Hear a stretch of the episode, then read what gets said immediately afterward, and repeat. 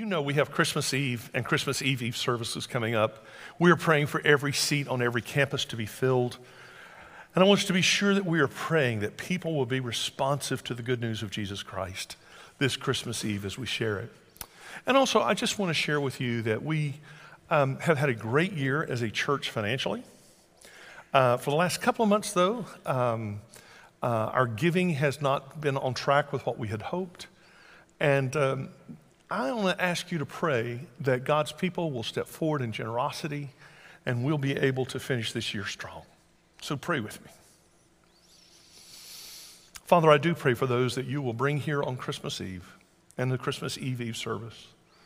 I pray, Father, that they would have open hearts to you and to the gift that is ours in Jesus.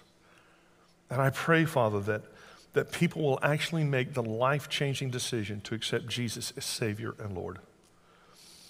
And Father, I thank you that this church is a generous church. I know that you will always take care of your people and the needs that, um, that we have as a church body. And I pray, God, you would please um, bless us as we move to the end of the year financially, that people will continue to be generous and step up so that we might finish strong. And I pray all of this in Jesus' name. Amen. So, we're in a message series called The Gift because Jesus is the best gift at Christmas time. And we are taking as our theme really a verse that you find in the book of Isaiah Isaiah the prophet, 720 years before Jesus was born, looked forward into history and he saw who Jesus would be. And it is a, a passage that we hear a lot of this time of year. It's in Isaiah 9 6, and it goes like this For to us a child is born, to us a son is given, and the government will be on his shoulders, and he will be called Wonderful Counselor, Mighty God, Everlasting Father, Prince of Peace. And early Christians, when they read this verse, they said, This must be about Jesus because it describes who he is. So we started this series two weeks ago when we talked about Jesus being the wonderful counselor. And then last week we talked about how he is mighty God. Anybody want to guess what we're going to talk about this week? The everlasting Father. Now, when Isaiah wrote this, there was not a word that meant everlasting father. So Isaiah invented a word. He took the Hebrew word for father, ab, and then he took the word ad and put them together so it became ab ad. Ad is a preposition and it means unto. So basically, literally, Isaiah is saying, You have a father unto. Unto what? He's saying, as far as you can think into eternity, you have a father, and it is Jesus. Now, this is a little strange to us because we're used to thinking about God the Father, Jesus the Son, but because Jesus and our Heavenly Father are the same being existing as two different persons, and you add the Holy Spirit, that's the third person, Jesus is also our Heavenly Father. Now, when the disciples read this, what made them think that Jesus was a heavenly father? Because they looked at him and they realized that he was exactly who our God in heaven was. Now, fathers in Jesus' day were considered to be the authority of the family. They were considered to be the source of all values. And this is still true. The father sets the tone for the values of the family. This is not anti feminist, it simply describes a reality. I had a counselor friend tell me when my daughters were 10 and 14 that the number one determinant of who my daughters would marry would be how they saw me. That was frightening. I decided I'd better up my game as a dad. And so my daughters are both married now. And I think they've chosen well. And if those boys ever step out of line,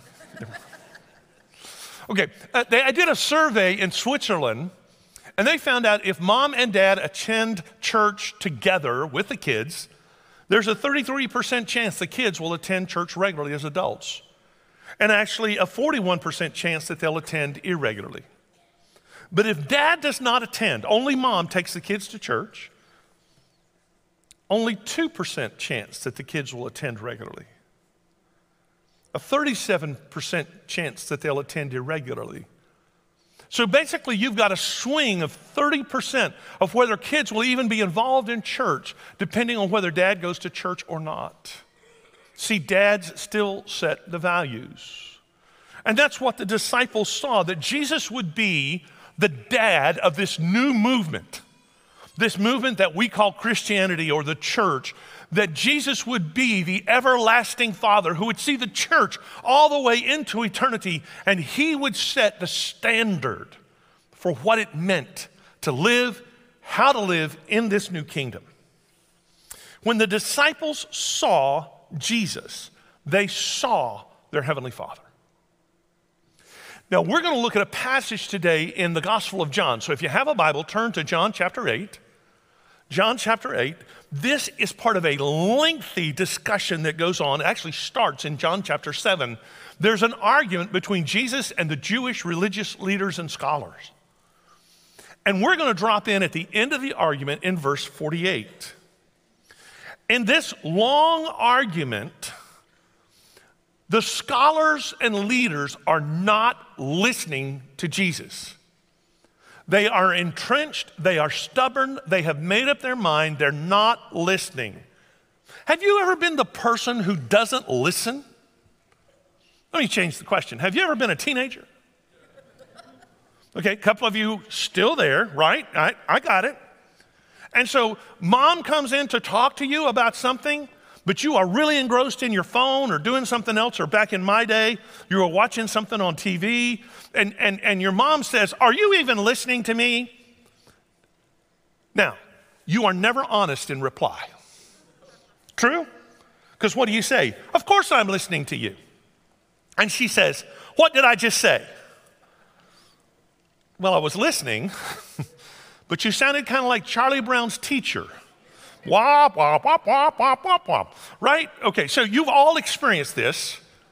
And this is the situation between Jesus and these Jewish leaders. Now, the argument has not gone well for the Jewish leaders, so they have resorted to name calling. This is where we pick it up in verse 48. The Jews answered him, Aren't we right in saying that you are a Samaritan and demon possessed? That's name calling.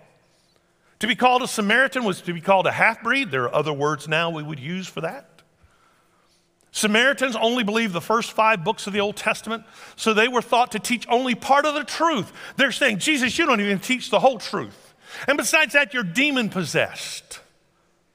You, you, you act like somebody that Satan has taken control of. You're not even following God. Today, we would call that being prejudiced or profiling. Now, before you make up your mind about Jesus, give him a chance. You see, they're not doing that. They're, they are not giving Jesus a chance. Their minds are made up. I, I was talking with a man a few years ago about Jesus, and he said, You know, it's all a myth. Yeah, I think Jesus existed, but he didn't really come back from the dead, and he didn't do all those miracles. It's all a myth. And I said, Well, that's interesting. Why do you say that? And he said, I saw this show on the Discovery Channel. And I said, Well, that's interesting. I want you to do this. Instead of just trusting a show on the Discovery Channel, how about reading the gospel for yourself?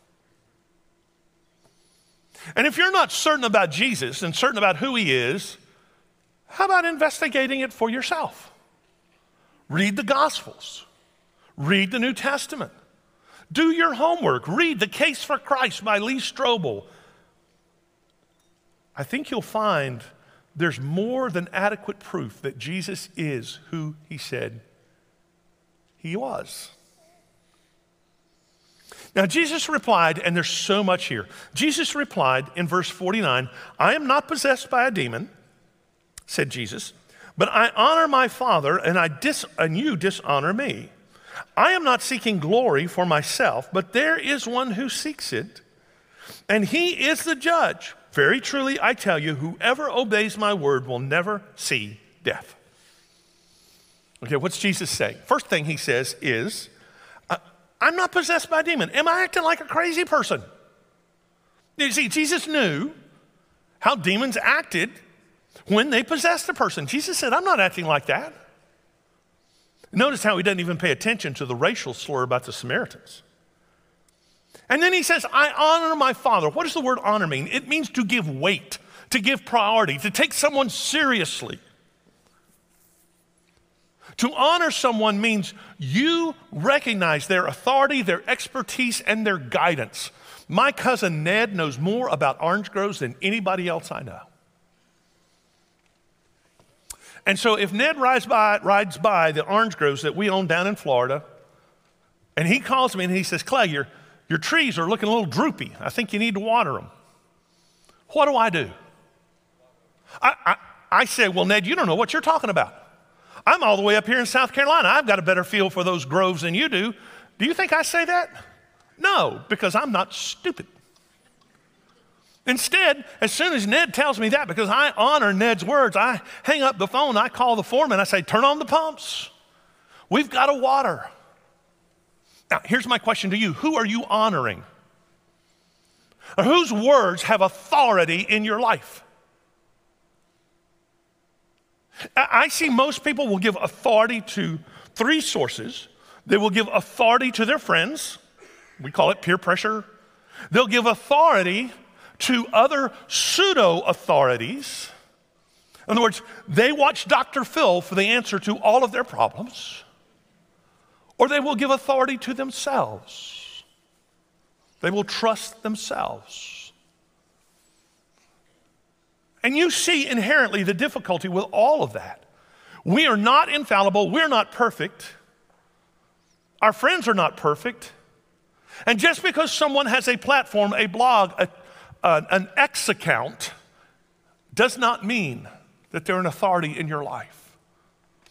Jesus is saying, I honor my Heavenly Father, I give His words priority. Are you honoring your Heavenly Father? Do you recognize that Jesus knows more about your life than you do, more than your friends do, more than, than anyone else? Now, what Jesus says next is harsh. You dishonor me. But he's really just telling the truth. You're not taking my words seriously. You're not even listening to me. How are the Jewish leaders and scholars dishonoring Jesus? They are more committed to their ideas about Jesus than they are to the truth about Jesus. And they have already made up their minds that this man is a threat to their way of belief, their way of living. They are, as we say, hard headed. I, went to an ear, nose, and throat doctor once, and he did a CAT scan of my brain. And uh, he came back and he said, Has anybody ever told you that you have an abnormally thick skull? I said, Several times, as a matter of fact. And apparently, that is one of the gifts that God has given me. I have a thick skull. Now, here's the funny part. I was planning on using this story, and this guy shows up in the last service, sitting on the second row, listening to me tell this story. And he is rolling on the floor laughing as I'm telling it. Maybe it's even thicker than I think. That's these people. They have made up their minds and Jesus has to be blunt and direct and drive home his point. And so he goes on and he says, Look, I'm not seeking honor and glory for myself. I'm not about trying to promote myself or prove to you who I am. He is comfortable with who God has, who he is, with who he is in God. God's not self promoting. He doesn't have to be. Have you ever noticed it's always the insecure people who have to promote themselves? It's always the insecure people who have to tell you how smart they are. It's always the insecure people who have to show you how powerful or how many followers they have. We don't talk much about Jesus' humility.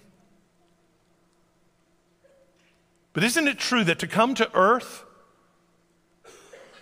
be born and placed in a manger requires great humility. Isn't it true that all through his life, Jesus avoided the spotlight? So to be like Jesus means we walk in humility. We, we are not trying to prove that we are somebody. We can be secure in who we are in him. Now, Jesus does say this cryptic thing. He says, There is one who seeks and judges. Jesus is talking about his heavenly Father. And he is reminding us that our heavenly Father is paying attention to every one of us. Some of us look for strategic windows when we think God is not paying attention. Those windows don't exist. There are seven and a half billion people on the planet. I want you to get a feeling the, for the vastness of God.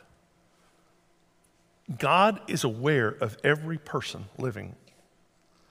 He knows what you are thinking, He knows how you are acting, He knows what you are repressing, and His brain is not taxed by that overload of information. I don't even know myself what I'm thinking sometimes. And I sure have a hard time trying to figure out what my spouse thinks and my kids think. And yet God is able to track it all. So he is seeking. And then, and then there's this cryptic phrase, he is judging. Now remember, when we talk about God as judge, that means we have to remember God is merciful, He is incorruptible, He is fair, He's truthful. When God judges, He simply is telling us the truth about ourselves. So, what would God's judgment be of you right now? What would God's judgment of you be right now? Now, there's one more thing in this section. Jesus says, The one who keeps or does or guards my word, they're, they're not going to see death. Now, does this mean a follower of Jesus never dies? No. What it means is if you are a follower of Jesus, death changes. It is no longer something you view as the end. Now you see death as fulfillment. You see death as part of following Jesus. And you have followed Jesus here on earth, and now you are going to follow him into eternity. You are passing through a doorway. Years ago, I was talking with a woman who had a terminal disease, and she was nearing the end of her life and I was visiting with her. I asked her, Are you afraid to die? And she looked at me in surprise and said, Why should I be afraid to die? I'm going to see Jesus. And I thought, Good point. Why did I ask the question? So don't miss this. Don't miss this. You know, if, if you're really not comfortable following Jesus here on earth, what makes you think you're going to be comfortable in heaven?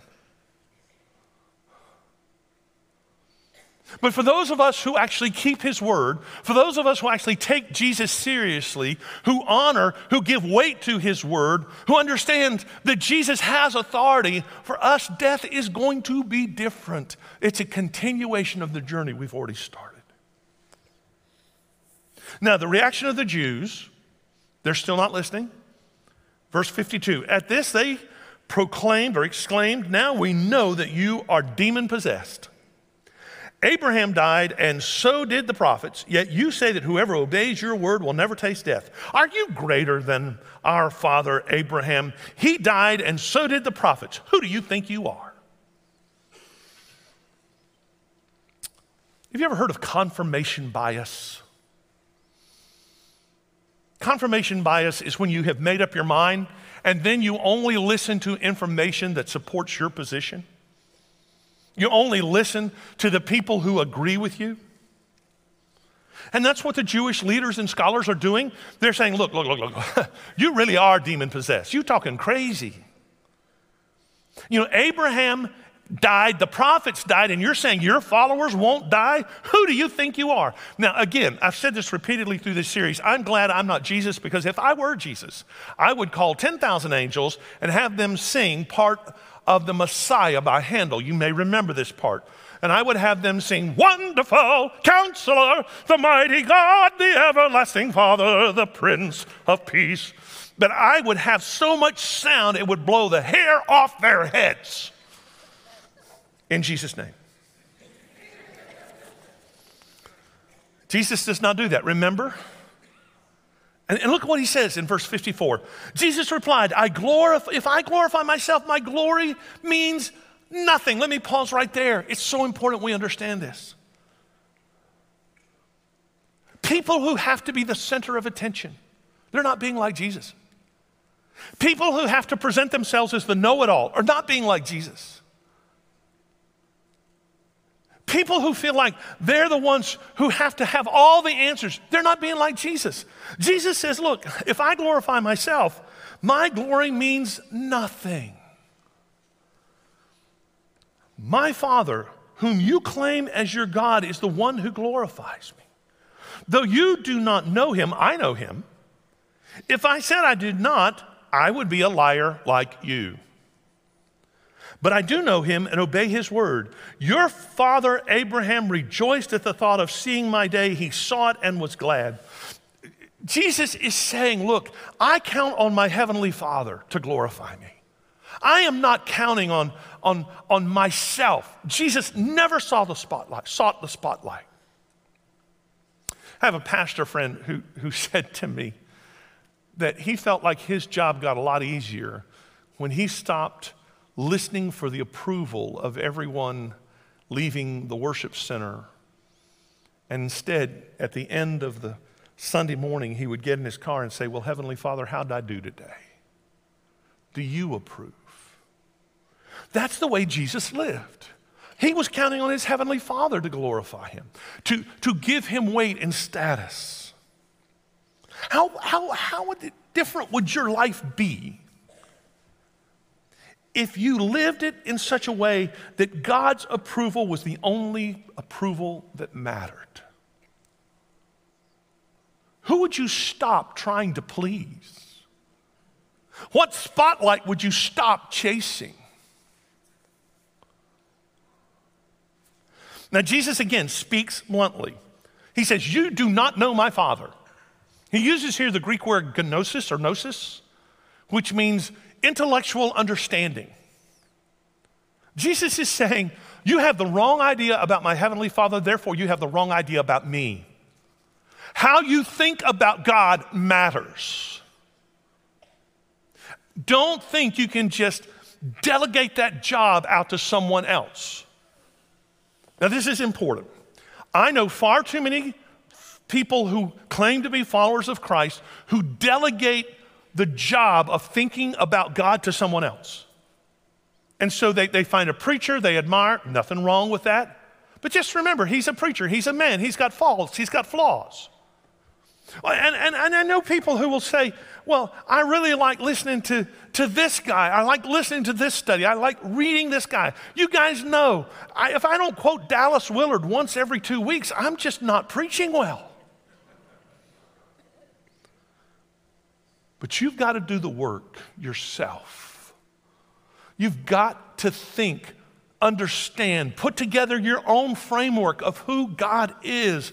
Uh, for example, if you primarily focus on God as judge, you think that's going to change the way you relate to Him? I mean, does anybody go up to a judge and be vulnerable? So, yesterday I was working at my, my little pasture that I have here, and all of a sudden I, I, I smell some smoke, and there's a fire across the road. Sumter County Fire Department comes, puts it out in the woods, and then they're blocking my, my gate, and I, I kind of go to talk to them, say, Can you move the truck? And I say, How'd the fire start? And they said, We don't know. And then they laughed. And I said, Why are you laughing? He said, Well, we asked the people who are playing in the woods how the fire started, and they say they don't know. It just, they, they turned their back, and all of a sudden there was a fire. It's a miracle.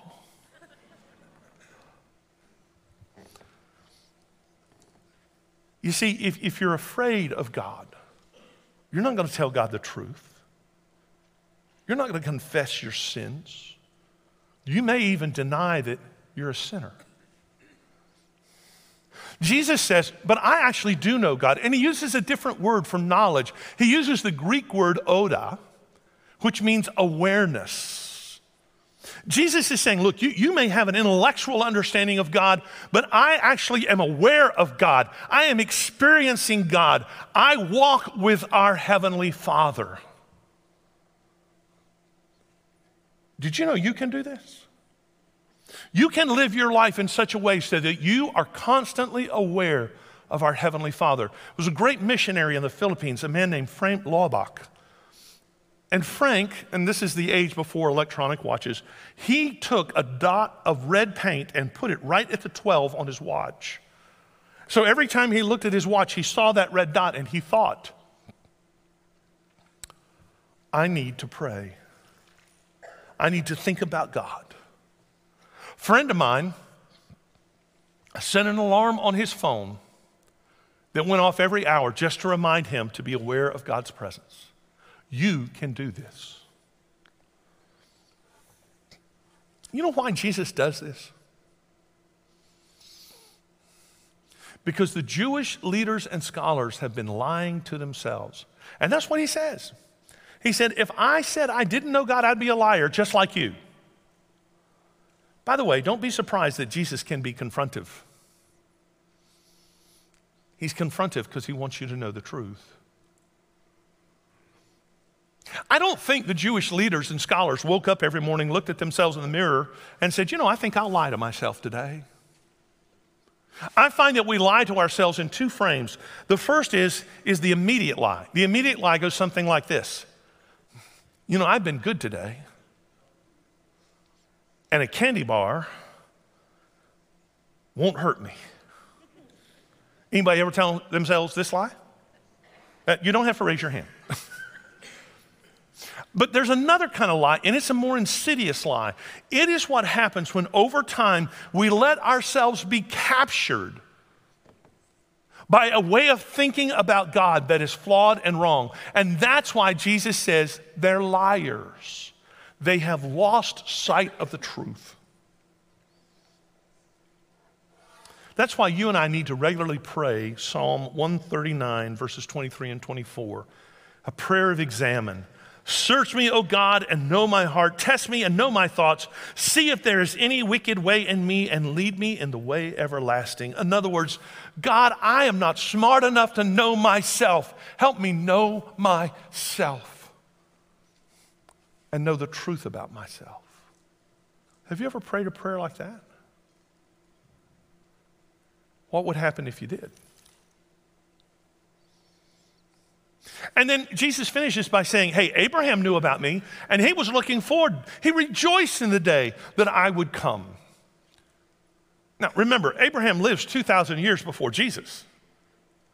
And somehow God revealed to Abraham that, look, I am beginning with you, and we're going to do something amazing. You're going to be the father of many nations. Hey, but by the way, Abraham, one day in this wrecked and wretched world, there is going to be a Savior who is born. You are his ancestor. And now the Jews respond one last time You are not yet 50 years old, they said to him, and you've seen Abraham? Yeah, you're, all, you're not even 50. And, and that happened 2,000 years ago, Jesus. Have y'all ever heard the old country saying, He's touched?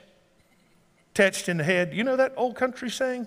It means, means that the elevator doesn't rise quite to the top, that your bread is not quite done that you are one nugget short of a happy meal? Do you, do you know what that means? That's what the Jews are thinking. He's saying he's touched. He's touched in the head. You know, who do you think you are? You, you, you're not even 50. And you, who you say you've seen Abraham? And what Jesus says next is one of his most audacious claims in the Gospels, and it is his, his claim to be the everlasting Father. In verse 58, Jesus says, Very truly I tell you, before Abraham was born, I am. At this, they picked up stones to stone him, but Jesus hid himself, slipping away from the temple grounds. Notice what Jesus says before Abraham was, I am. He does not say, I was. but I am.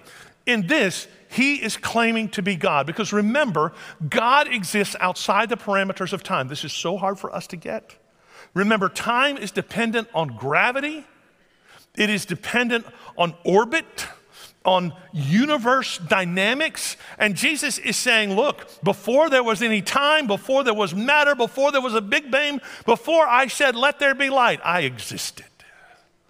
Jesus is saying, I am eternal being without beginning or end. And then Jesus goes on, and when he says, I am, it so infuriated the Jews they wanted to stone him. Why? Because they knew their Bible.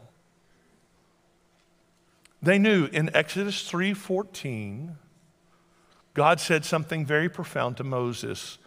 God said to Moses, I am who I am. And the Jews understood, I am is God's name.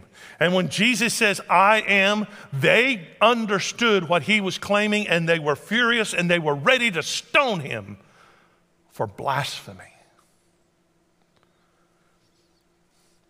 And so we go back to our original question what made the disciples think that Jesus was the everlasting Father? Because it made sense.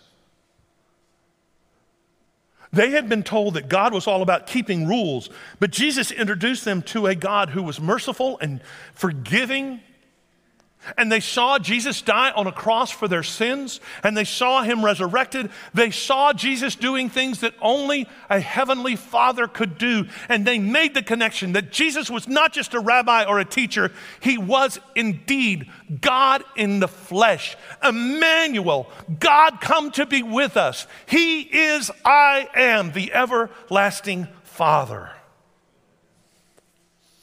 And so, if you want to know God, know Jesus. Investigate him. Read the Gospels. Follow him. This is, may sound weird to you. Even if you're not a follower of Jesus, try to do what he says for, for a month. See if it works. Be open enough to see if his way works. You find it will. You'll find it will.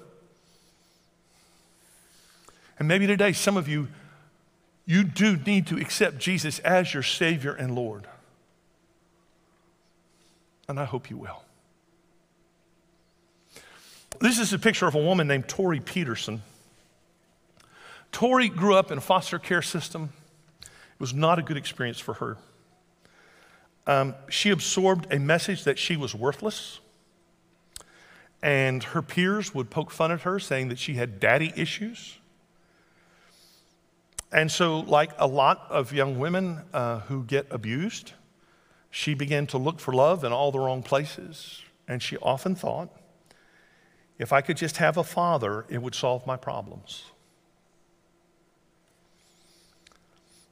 Thankfully, in her late adolescence, Tori became acquainted with some friends who asked her to go to church, and she did, and she began to hear a different picture of God than she'd ever heard before. She began to see how God was gracious in the lives of the people around her. She began to see Christians actually sacrifice for her. And Tori said, My salvation did not happen in a single grand moment, but through small miracles that gradually chipped away at the scales of skepticism. And she began to believe that what Jesus said about her was more important than what she had done or what had been done to her. And I want you to hear her words. In the end, the father I'd always wanted turned out to be the father who was always there. The father who revealed himself to me in his own perfect timing. Today, Jesus is revealing himself to you. He is the everlasting Father. Pray with me. Heavenly Father,